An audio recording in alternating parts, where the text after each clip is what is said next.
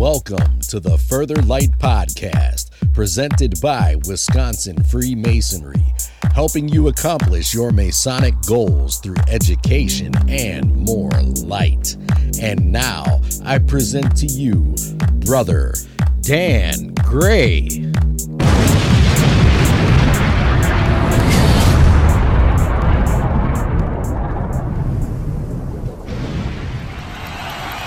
This is Brother Dan Gray, and today I want to explore King Solomon's Temple in the Bible. This podcast series on King Solomon's Temple is being broken up into three parts the historical King Solomon's Temple, King Solomon's Temple in the Bible, and King Solomon's Temple in Masonic tradition. The topic I am addressing is King Solomon's Temple in the Bible. This may appear to be the most straightforward of the three subjects, but as with any in depth study of any Bible theme, complexity, multiple perspectives, and uncertainty rapidly come to the fore. Also, it is impossible to fully separate an understanding of the biblical temple from the historical temple, or more accurately, temples. Additionally, the use of King Solomon's temple as symbolic has exhibited a vibrant role in the temple's status since before it was even built. However, it is my task to discuss the temple as it is encountered in the Bible. I will try and accomplish this in as straightforward a way as possible. All biblical quotes included in this podcast are from the NRSV, the New Revised Standard Version translation of the Bible. And I must now return to the plural, temples. There are three distinct building projects, which have been known as the Jerusalem Temple, referred to in the Old and New Testaments, plus one non physical, visionary rendition of the temple in the prophetic writings of the Old Testament.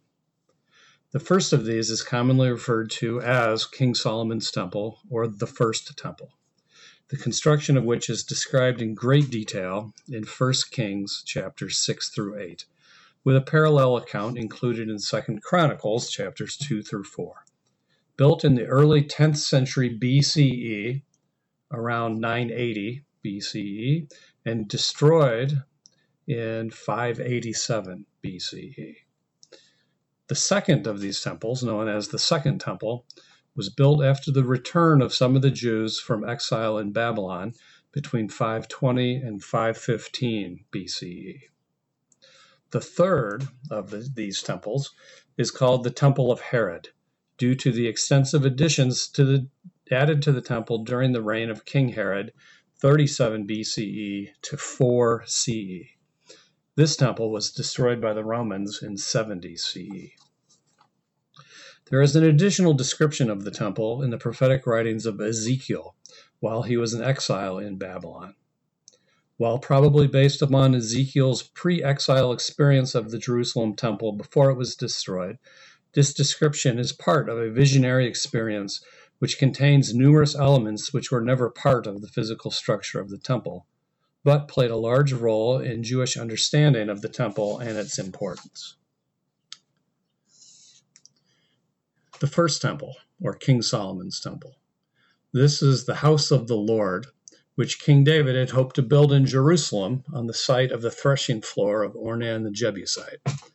First Chronicles chapter 21 and 22 relate how King David angered the Lord by conducting a census of the people of Israel in order to determine the number of potential fighting men available to him. This counting of soldiers was offensive to God because it displayed a lack of trust in God's promise to make Israel a great and mighty nation. Censuses were often the first step in introducing programs of taxation and conscription. Whatever its purpose, this counting up of resources displeased God, and he, quote, struck Israel, unquote. In order to deflect the anger of God, David admits his guilt and asks for it to be taken away.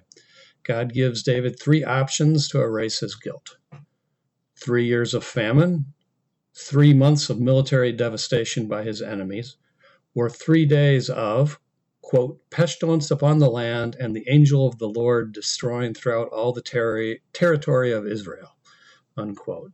First Chronicles chapter 21 verse 12. David chooses the third option. After one day, 70,000 Israelites have fallen, and an angel was sent to Jerusalem to destroy it.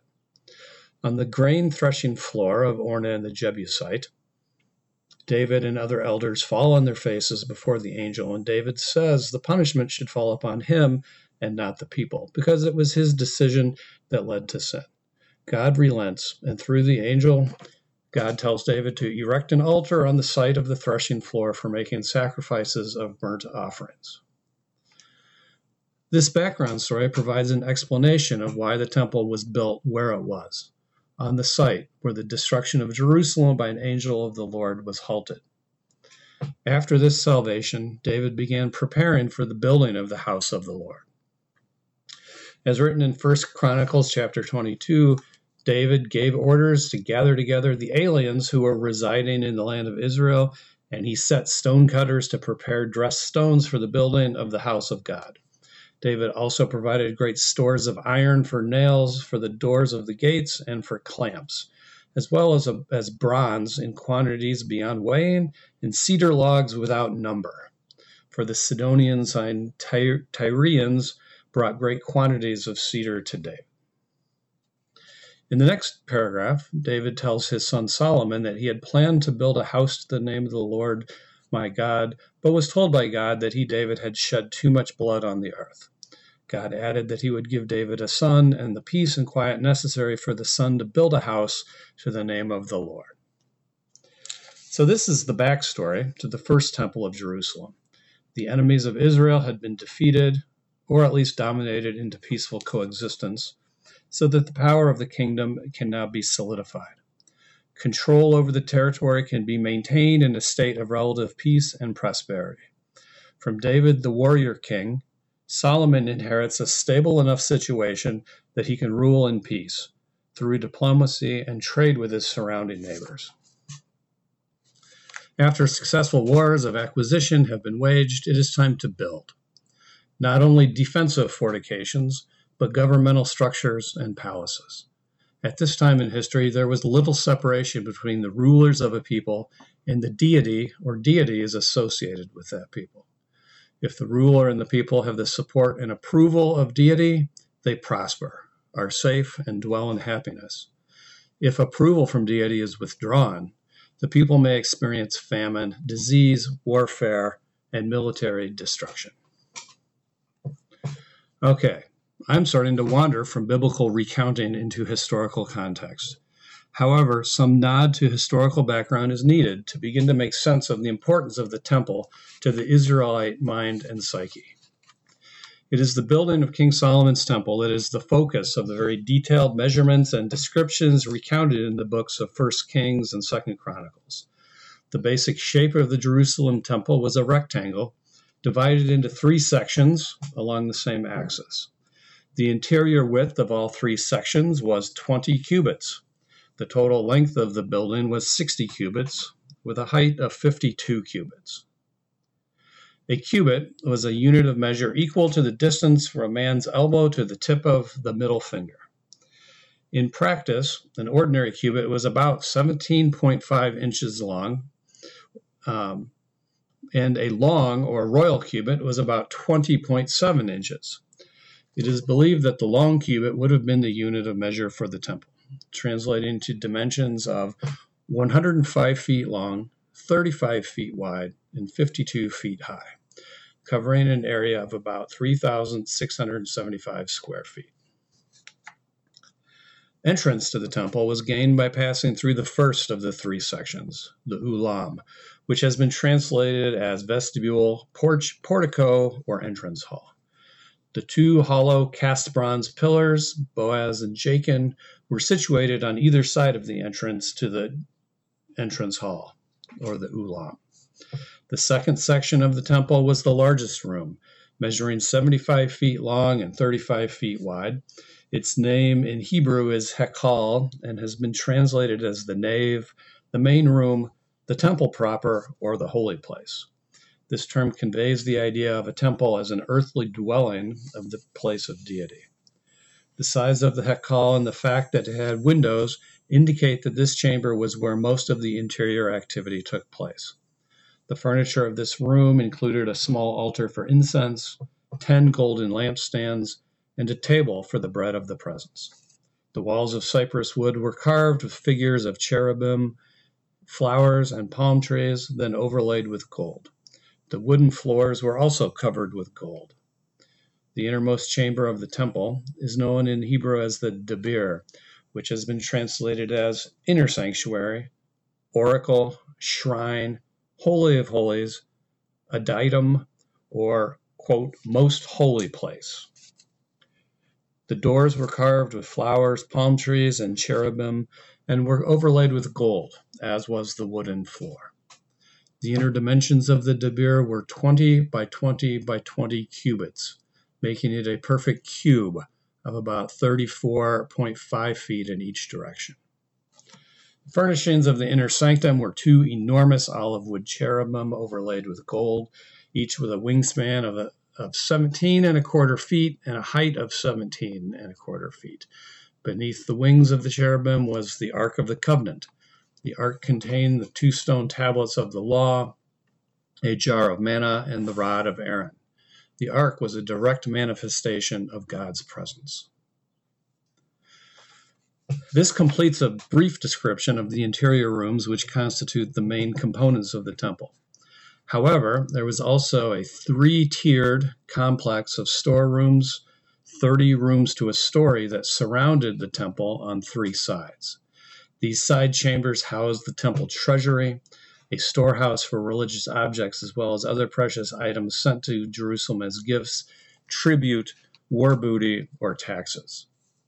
The temple interior was not a place of popular worship, like a church sanctuary or a synagogue. The temple was the place for the official priesthood to conduct the ceremonies that symbolized and continued the covenant of the Lord with the nation of Israel. The Jewish people might gather in the courtyard outside the temple, only the priests were allowed to enter. The first temple was constructed by King Solomon around 980 BCE. It was burned with most of the rest of Jerusalem by the Babylonians nearly 400 years later in 587 BCE. The second temple was built, inspired by Ezekiel and others, between 520 and 515 BCE. The, The second temple was replaced by King Herod during his reign, covering the years of 37 BCE to 4 CE. In the words of the HarperCollins Bible Dictionary, his grandiose building projects included the construction of an entirely new gold covered temple. Although the sanctuary itself continued to correspond to the Solomonic dimensions, constructed on an enormous platform of about 169,000 square yards within a broad public area. The temple and its courts were surrounded by a Roman style colonnade and entered through monumental gates. This is the temple that features in several New Testament gospel stories. The birth of John the Baptist, whose father was a priest serving at the temple, the missing 12 year old Jesus found conversing with elders in the temple, the famous cleansing of the temple, in which Jesus turns over the tables of the money changers, as well as several other interactions with religious leaders of the day. This temple was destroyed by Roman general Titus, with most of the city in 70 CE, bringing a conclusion to the Jewish revolt of 66 to 70 CE against Roman rule. This is a very brief overview of the Temple of Solomon, or the Jerusalem Temple, temples, as it is presented, as they are presented in the Bible. These three main structures existed for almost 1,000 years at various times, providing a unifying symbolic structure which included political, religious, and cultural dimensions. The actual physical structures are long gone, gone most almost twice as long as they existed. But their importance as symbols for the relationship of humanity to God continues to resonate, inform, and inspire to this day. Thank you for joining me, Brother Dan Gray, and the entire Further Light team on your quest to find more light through Masonry. Are you interested in learning more about Freemasonry in Wisconsin? Visit wisconsinmasons.org to learn more about Masonry and access further educational content and more light. Once again, that address is wimasons.org. Any questions, comments, or suggestions, please email us at education at wisconsinmasons.org. And thank you for listening.